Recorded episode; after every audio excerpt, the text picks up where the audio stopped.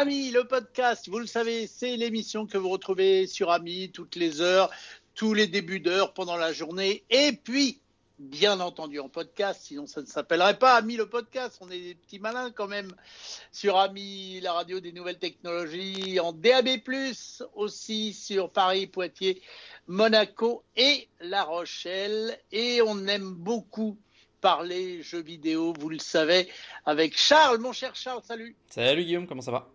Eh bien, écoute, ça va bien, ça va même très très bien, surtout quand je te vois avec ton petit panier rempli d'actualités vidéo, jeux vidéo, ça me fait toujours un plaisir immense. Donc, eh bien, la parole est à toi. Eh bien, merci Guillaume. effectivement, j'ai mon petit panier rempli d'infos jeux vidéo. Et la toute première concerne euh, tous les possesseurs d'une PS5. Donc, si vous avez réussi à vous mettre euh, la main sur une de ces précieuses consoles, eh ben, euh, vous avez peut-être pu voir récemment dans les actualités autour de cette console qu'il y a beaucoup de problèmes visiblement pour les PS5 que vous tenez verticalement. Je sais pas si tu le sais, ça, Guillaume, c'est une des possibilités de la PS5. Tu peux elle a son socle, tu peux soit la mettre d'une manière verticale ou tu peux la mettre d'une manière horizontale. Ça permet de, c'est pratique, ça permet de, d'accompagner un peu tous les types d'environnement. Tu sais, des fois sous ta télé, tu as un meuble qui est un peu en, longueur, donc du coup tu la mets à l'horizontale, ou sinon tu peux la mettre verticale comme, comme moi. Et eh bah visiblement, il faudrait plutôt la mettre à l'horizontale. Et tout ça, ah bon? ouais, tout ça, c'est un peu bête, mais euh, ça vient de la conception elle-même de la PS5. C'est-à-dire que euh, tu n'es pas sans savoir, Guillaume, que si tu as un ordinateur, si quel, quelque type de processeur que tu as, il faut le refroidir, parce que le processeur, c'est là où se fait la, plupart des ah, calculs. C'est une histoire de ventilateur que tu vas nous raconter. Plus que ça, c'est plus ingénieux que ça, encore. Euh, ça, c'est en lien avec le refroidissement, exactement, mais pas les ventilateurs. En fait, ce qui se passe, c'est que, euh, du coup, pour tout processeur qu'il faut refroidir, généralement, des méthodes assez traditionnelles pour refroidir un processeur, c'est d'utiliser un ventilateur et surtout de mettre de la pâte thermique entre le processeur et le radiateur, euh, le radiateur qui va du coup permettre de décharger la, chaleur. Euh, la pâte thermique, elle est primordiale parce qu'elle permet de faire un pont thermique efficace entre le processeur et le radiateur pour que le processeur puisse évacuer facilement de la chaleur. Et eh bien sache que, je sais plus si on en a déjà parlé sur Ami parce que ça date d'à l'époque où on avait les premières infos sur la PS5, sur son, sa conception, sache que la PS5 n'utilise pas de pâte thermique, elle utilise une technologie qui est plus performante qui s'appelle le métal liquide. Alors, tu es, toi qui es un fan de Apple, tu es peut-être euh, au courant que Apple a un, euh, a un, brevet sur une utilisation du métal liquide, mais qu'ils n'utilisent, on ne sait pas exactement dans quoi il est utilisé. Et eh ben la PS5 aussi utilise du métal liquide pour faire une interface entre son processeur et le radiateur. Et le problème qui dit liquide dit gravité, dit qu'en fait euh, le métal va s'accumuler en, bas, va s'accumuler d'une certaine euh, manière si la PS5 est à la, verticale. Euh, et donc c'est une alerte qu'on a eue de la part de plusieurs techniciens, notamment des, Français, Français qui, qui s'appellent 68, Logi 68 Logique sur Twitter, qui, signalaient aux, aux personnes que ça pouvait potentiellement euh, causer des problèmes s'ils mettaient leur PS5 à euh, la verticale. Alors je te cache pas que moi ma PS5 elle est à la verticale depuis que je l'ai acheté, donc ça va bientôt faire deux ans. Euh, j'ai jamais eu de problème pour l'instant, donc je touche du bois. Peut-être que c'est difficile à évaluer, peut-être que c'est, on ne sait pas exactement à quoi c'est lié. peut-être que si vous avez déjà désossé votre PS5 pour faire des réparations et que vous avez déjà du coup enlevé le, le, le radiateur euh, qui est collé au, euh, au, processeur pour faire euh, le, pont thermique. Peut-être qu'en en, l'enlevant, parce qu'il y, a toute une question d'étanchéité autour de, ce métal liquide, parce que malheureusement il est aussi conducteur. Donc on n'a pas envie qu'il y ait une petite larme de, métal liquide qui coule sur votre carte mère de PS5 parce que ça foutrait en l'air tous les circuits tout simplement. Donc il y a une grosse, et normalement il y a une grosse étanchéité qui est faite autour de ce métal liquide. Euh, Mais donc voilà, peut-être que statistiquement il y a plus de chances que votre PS5 ait un problème si euh, elle est à l'horizontale, euh, pardon, à la verticale plutôt qu'à l'horizontale. Euh, donc c'est assez difficile à, dire parce que là on, a vraiment juste des informations de certaines personnes. Il n'y a pas vraiment de statistiques très précises qui sont faites. Il y a juste voilà quelques techniciens qui, ont observé le fait que le métal s'accumulait d'une certaine manière et du coup dissipait mal la chaleur. Mais on n'a pas plus d'informations que ça au niveau de, au niveau de Sony. Euh, mais c'est vrai que ça, ça, paraît quand même bizarre parce que euh, je pense que s'il y avait des gros gros problèmes, on en aurait peut-être plus entendu parler. Mais, mais voilà, donc je, je, mets juste l'information Quand j'entends ton info, je, je, suis en train de me dire que ça voudrait dire, je mets des parenthèses bien sûr, que ton processeur se refroidirait mieux si ta console est horizontale que si tu es vertical mhm. éventuellement. Et donc, je suppose que dans une PS5, il doit y avoir un espèce de petit tableau de bord quelque part pour te dire à quelle température est ton processeur. Euh, c'est une bonne question. Je crois pas. Alors déjà dans le dans le menu principal, il n'y a pas tout ça. C'est peut-être accessible euh, à travers un sorte de menu caché ou je ne sais quoi. Mais euh, peut-être dans les paramètres, ça peut être marqué. Mais t'as pas, t'as pas. C'est vrai que ça, c'est vrai que ça se fait plus. T'as pas comme sur PC. sur PC, tu peux installer des logiciels qui te donnent la température de ton processeur. Mm. Et je me disais que si tu avais la même chose en natif dans une PS5, tu pourrais donc regarder si ton processeur chauffe plus en vertical qu'en horizontal. C'est là le, le, fin fond de mon idée. Ouais, bah c'est vrai que c'est une bonne idée, tu vois, j'avais j'avais pas réfléchi à ça. Euh, après, c'est c'est difficile de c'est difficile de dire aussi parce que je, je pense que de toute façon lorsqu'elle est quand, jusque quand tu es dans les menus la PS5 de base elle chauffe pas trop. Je pense que si tu veux vraiment faire un test euh, qui, qui, la secoue un peu faut lancer un jeu assez assez gourmand euh, je sais pas God of War qui est sorti il y a pas très longtemps. Euh, mais il faudra faire un test. Peut-être qu'il y a des il y a des bah, tu peux jouer et à la fin du jeu ouais, bien tu sûr. vas voir dans ton menu où en est ton processeur. Ouais, ouais c'est sûr c'est sûr. Euh, c'est sûr c'est sûr. Ouais ouais écoute je, écoute je, je sais pas comme ça. C'est vrai que du coup la PS5 c'est vrai qu'elle vu qu'elle se quand même un peu plus grand public. Ils avaient, je pense pas, euh, ça n'apporterait, ça n'apportait rien pour Sony de mettre euh, tout un système de paramétrage où tu peux faire du tuning de console, à savoir euh, à combien, combien t'es de consommation d'énergie, combien t'es en température, etc. C'est quasiment obligatoire qu'il y ait des, des, capteurs de température parce que c'est comme ça que la console aussi peut se mettre en mode protection pour pas surchauffer le, le, le, le, processeur et la carte graphique. Euh, mais est-ce que ces informations euh, de, température sont disponibles aux utilisateurs Je suis pas sûr. Faudrait que je regarde. C'est une bonne question. Écoute, je, eh ben, c'est une, une, question. C'est une question. On en reparlera peut-être. En tous les cas, j'aime beaucoup ton, ton info. Et merci. Alors ensuite, dans ton panier. Eh ben, écoute, dans mon autre panier, ça concerne euh, les syndicats de studios de jeux vidéo. Les syndicats qui sont en mouvement puisque le 3 janvier, c'était à peu près récent, on a vu la création d'un nouveau syndicat euh, chez un studio qui s'appelle Zenimax. Alors, il faut savoir que euh, Zenimax, c'est un studio qui euh, est un studio qui appartient à Bethesda. Et si tu te souviens des actualités jeux vidéo qu'on a partagé sur Ami, Bethesda a été racheté par le groupe Microsoft. et donc, plus ou moins techniquement, du coup, Zenimax, le studio, est fait plus ou moins partie de, de, Microsoft par, euh, par procuration, si, si, je puis dire ça. Et donc le 3 janvier, ils ont réussi à créer un syndicat. J'en parle parce que c'est vraiment assez important dans cette, euh, dans cette profession faut savoir que voilà, euh, le, jeu vidéo c'est plus récent que euh, beaucoup d'autres médias et notamment euh, et beaucoup d'autres arts, si je puis dire. Euh, donc c'est un peu une, une, industrie qui est en développement et, en fait c'est c'est une industrie qui pendant longtemps est restée un peu qui a gardé le, statut d'industrie du rêve et c'est en mode ah bah tu joues dans le jeu vidéo, bah le jeu vidéo c'est une passion, etc. Donc donc vas-y et ne te plains pas. Et donc pendant, de nombreuses années ça a été très très difficile d'ouvrir des syndicats dans le domaine euh, du jeu vidéo, notamment aux États-Unis, puisqu'ils sont un peu, euh, ils sont un peu barjots à, ce niveau-là. Donc, euh, donc c'est plutôt une bonne nouvelle que Zenimax a réussi à ouvrir son premier syndicat, qui s'appelle Zenimax Workers United. Il faut savoir que c'est un petit groupe de, petit groupe quand même assez important quand même pour le, pour un, syndicat de 300 employés de Zenimax qui ont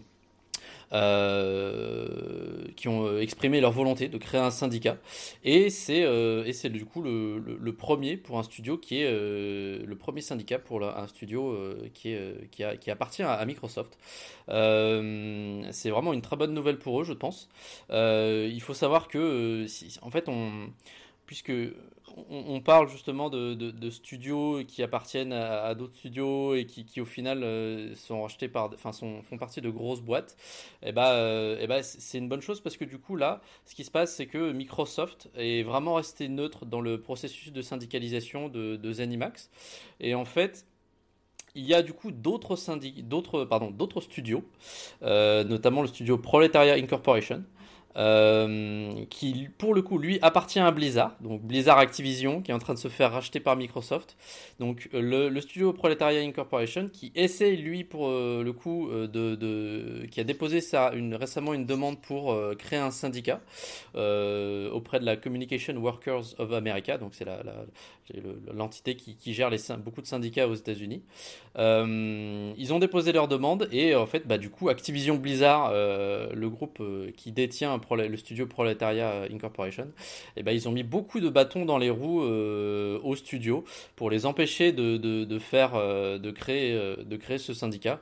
Il faut savoir que ça ternit vraiment l'image de Activision Blizzard pour rappel, je ne sais pas si tu te souviens, on avait déjà parlé, euh, pareil, dans un, dans un autre panier jeux vidéo, il y a quelques, quelques mois, si ce n'est quelques années, enfin une, une année ou deux peut-être, le fait que euh, Blizzard, Activision, le groupe Activision Blizzard était euh, vraiment dans de grosses péripéties.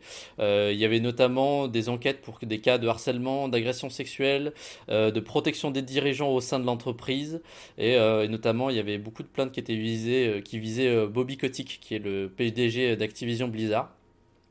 Euh, parce que voilà, il y avait des une éthique de travail euh, au sein d'Activision Blizzard qui était euh, vraiment pas vraiment pas en faveur des, employés. Donc il y avait beaucoup de beaucoup de voix qui s'étaient qui s'étaient lancées à l'époque pour un peu dénoncer tout ça et, on avait parlé, je sais pas si tu te souviens, il y avait du coup le fait que Activision Blizzard avait avait cherché à, les services d'une société qui était spécialisée, qui était appelée une une syndicate killer, donc une tueuse de syndicats, euh, qui euh, cherchait clairement à, tout simplement semer la zizanie parmi les, les, employés pour faire en sorte qu'ils ne se euh, qu'ils qu'ils s'unissent le moins possible. donc voilà. Et donc du coup, le, le, le, studio Proletariat Incorporation, qui fait partie de Blizzard, a, euh, a pu, donc, comme je disais, c'est une très bonne chose que Zenimax a pu monter son syndicat. Et le fait qu'ils aient pu monter leur syndicat, et eh ben, Proletariat Incorporation leur les a montré du doigt et en fait a, servi de leur exemple pour montrer qu'en fait ça servait à rien que euh, euh, les, groupes mettent des bâtons dans les roues des, employés pour les empêcher de créer des syndicats parce qu'au final ils allaient réussir et c'est mieux pour l'image des, grands groupes que euh, bah, justement ils se tiennent écartés tout ça, comme l'a fait Microsoft, euh, pour que les gens euh, puissent, pour que les employés aient leur droit plus fondamental de, syndiquer. donc le studio prolétariat a dit les tentatives de la direction d'Activision d'empêcher ces travailleurs de se regrouper en syndicats n'ont pas seulement été une perte de temps et d'argent, elles ont causé des dommages supplémentaires au moral et souligné la réputation de l'entreprise de créer un environnement de travail toxique et hostile. Microsoft a montré que même les plus grandes entreprises américaines peuvent choisir une voie différente et permettre aux travailleurs de choisir librement et équitablement s'ils veulent ou non une représentation syndicale. Il n'est pas trop tard pour que les dirigeants d'Activision changent de cap et commencent à réparer l'image publique de l'entreprise et la relation avec leurs travailleurs en reconnaissant le syndicat des travailleurs travailleurs prolétariat et en s'engageant à un engagement productif à la table des négociations. Donc euh, c'est vraiment, ça paraît peut-être pas grand-chose comme ça, mais je pense que dans et j'ai vu des, c'est pour ça que j'en parle, c'est que j'ai vu des articles qui disaient que c'est vraiment un pas de géant et un changement historique dans l'industrie du jeu vidéo, euh, notamment aux États-Unis, euh, le fait de pouvoir créer comme ça progressivement des, des, syndicats et que et que bah, tout simplement le, le, droit des travailleurs soit reconnu. Donc c'était suffisamment significatif pour qu'on en parle sur Abi. Tout à fait. Et je rajouterai ma petite cerise sur le gâteau, c'est que ça bouge euh, aux États-Unis, puisque même Amazon, maintenant, dans les entrepôts d'Amazon, il commence à y avoir des syndicats, ce qui est chose nouvelle et très mal vu par Amazon, mais c'est en train aussi d'arriver et de réussir à s'implanter dans le groupe Amazon. Donc tu vois, ça bouge de tous les côtés et il n'y a pas que dans le jeu vidéo. C'était ma petite parenthèse. D'accord, bah, c'est effectivement une, une, bonne, euh, une bonne information que je n'avais pas. Pour en, c'est vrai que je voulais aussi rajouter une, info dans l'info puisque justement on parle de, de, Microsoft et de l'Activision, la, pardon, l'acquisition de Activision Blizzard. Euh, bah, il y a aussi une petite info, voilà, c'est l'info dans l'info. Euh, j'ai appris que l'enquête de la Chambre des, du commerce et des métiers, ah non, la Chambre des commerces et des métiers, pardon, Chambre des métiers et de l'artisanat, euh, va euh, prolonger l'enquête. Tu sais, il y avait une enquête qui était faite pour savoir euh, si, si c'était une, transaction totalement neutre, le, rachat de Activision Blizzard par Microsoft. Et eh ben, l'enquête devait normalement se terminer le 1er mars. Elle a été, la date maximale a été repoussée au 26 avril, donc ça ne veut pas dire que le, le, compte rendu sera rendu le 26 avril, qui peut être rendu avant. mais voilà, donc ça montre à quel point apparemment il y a, je pense, beaucoup de beaucoup de choses à, analyser. Euh, donc voilà, vous pouvez euh, compter sur nous, bien évidemment, chez Abi, pour, euh, pour vous tenir informé de, de cette enquête dès qu'on aura les infos. On vous l'a promis et on tiendra notre promesse, ça c'est sûr. Et du coup, la dernière petite info que j'avais à partager, ça concerne Steam. Euh, Steam, c'est donc la plateforme euh, PC euh, reine dans la vente de jeux vidéo. Donc c'est à la fois un site internet, mais c'est aussi un, client lourd, donc un logiciel que vous installez sur votre PC pour euh, bah, tout simplement acheter des jeux et jouer aux jeux et vous faire une bibliothèque de jeux vidéo sur votre PC, eh bien sache que Steam, euh, qui a été euh, lancé le 11 septembre 2003, qui va cette année fêter ses 20 ans, eh bien Steam a atteint un nouveau record, un pic à 33 64 175 personnes connectées en même temps, qui a été enregistré le 8 janvier à 14h30. Donc on avait depuis euh, quelques temps des pics à 32, 32 millions pardon, de personnes connectées au même euh, moment, au même moment sur Steam, et eh ben, la barre des 33 millions a été dépassée. Donc ça montre euh, à quel point, même si ça fait 20 ans que la plateforme existe, elle est toujours plus d'actualité, bien qu'elle ait du coup de, eu de, des concurrences ces dernières années. Je pense surtout à Epic Games, qui, qui héberge Fortnite, le jeu Fortnite. Donc cet exploit, il a été réussi en grande partie grâce à des jeux free-to-play, des jeux euh, gratuits, euh, des jeux gratuits tout simplement. Euh, là, parmi donc ah oui, une information qui est intéressante. Le pic dont je parle, c'est un pic de connexion. Donc c'est le nombre de gens qui étaient connectés sur Steam, donc soit sur le client lourd, soit sur le site internet en même temps. Mais ça n'est pas le nombre de gens qui jouaient en même temps. Euh, parce que généralement, voilà, les, les, gens ils allument leur PC, peut-être Steam se démarre automatiquement, ou alors juste ils ouvrent Steam, euh, même sans jouer à des jeux, ils peuvent regarder le catalogue, ils peuvent euh, discuter avec leurs amis à travers le système de chat, ils peuvent voilà, faire certaines choses. Donc ça, c'est le nombre de pics de connexion. Mais du coup, voilà, on aurait un, nombre de. On, on, a du coup le nombre de joueurs qui aura dépassé pour la toute première fois la barre des 10 millions de personnes qui jouaient en même temps sur Steam à des jeux. Et donc, j'y viens grâce notamment aux jeux free-to-play qui représentent une grosse partie des, euh, des joueurs parmi ces 10 millions. Voilà, le jeu le plus joué notamment c'est Counter-Strike Global Offensive euh, qui avait euh, en simultané environ 1,13 million de joueurs. Ensuite c'est Dota 2, un autre jeu gratuit avec 760 000 joueurs et après d'autres petits jeux à droite à gauche. Mais, mais voilà, donc ça montre, ça montre que la, la plateforme n'a pas encore dit son dernier mot malgré, malgré d'autres des nouvelles plateformes qui, qui se mettre un peu euh, dans le marché. Et, euh, euh, bien que je, je, pense honnêtement, et je, pense qu'il y a pas mal de gens qui sont d'accord avec moi, puisque ça fait 20 ans qu'ils sont dans le, dans, le, dans, le système. Leur interface, c'est un peu tout ce qui présente tous leurs leur produits C'est bien, mais ça pourrait, ça pourrait, ça mériterait quand même, un, je pense, un bon coup de peinture frais. Toi qui fais de la peinture en ce moment, Guillaume, je le sais, euh, ça mériterait un peu un bon coup de jeune, euh, comparé notamment à d'autres, plateformes qui existent. Euh, je trouve que le stream c'est un peu compliqué, mais voilà, ils ont, avec leur ancienneté, ils ont réussi à se faire une base très très solide de, d'utilisateurs, et j'en fais partie bien évidemment. et donc c'est ça qui leur a permis d'atteindre un pic à 30 3 millions d'utilisateurs en même moment l'année de leur 20e anniversaire. Eh bien, écoute, je vais te prêter mon pinceau et tu vas pouvoir aller les voir. et moi, je voudrais terminer cette petite chronique avec une petite info dont tu as peut-être euh, entendu parler. Si je te dis Shadow, est-ce que ça te parle? Ça me parle, effectivement, oui. C'était le service de Nvidia pour euh, du cloud gaming, c'est ça? Non, pas du tout. C'est un ah. service français euh, qui permet de de louer un PC qui est dans le cloud.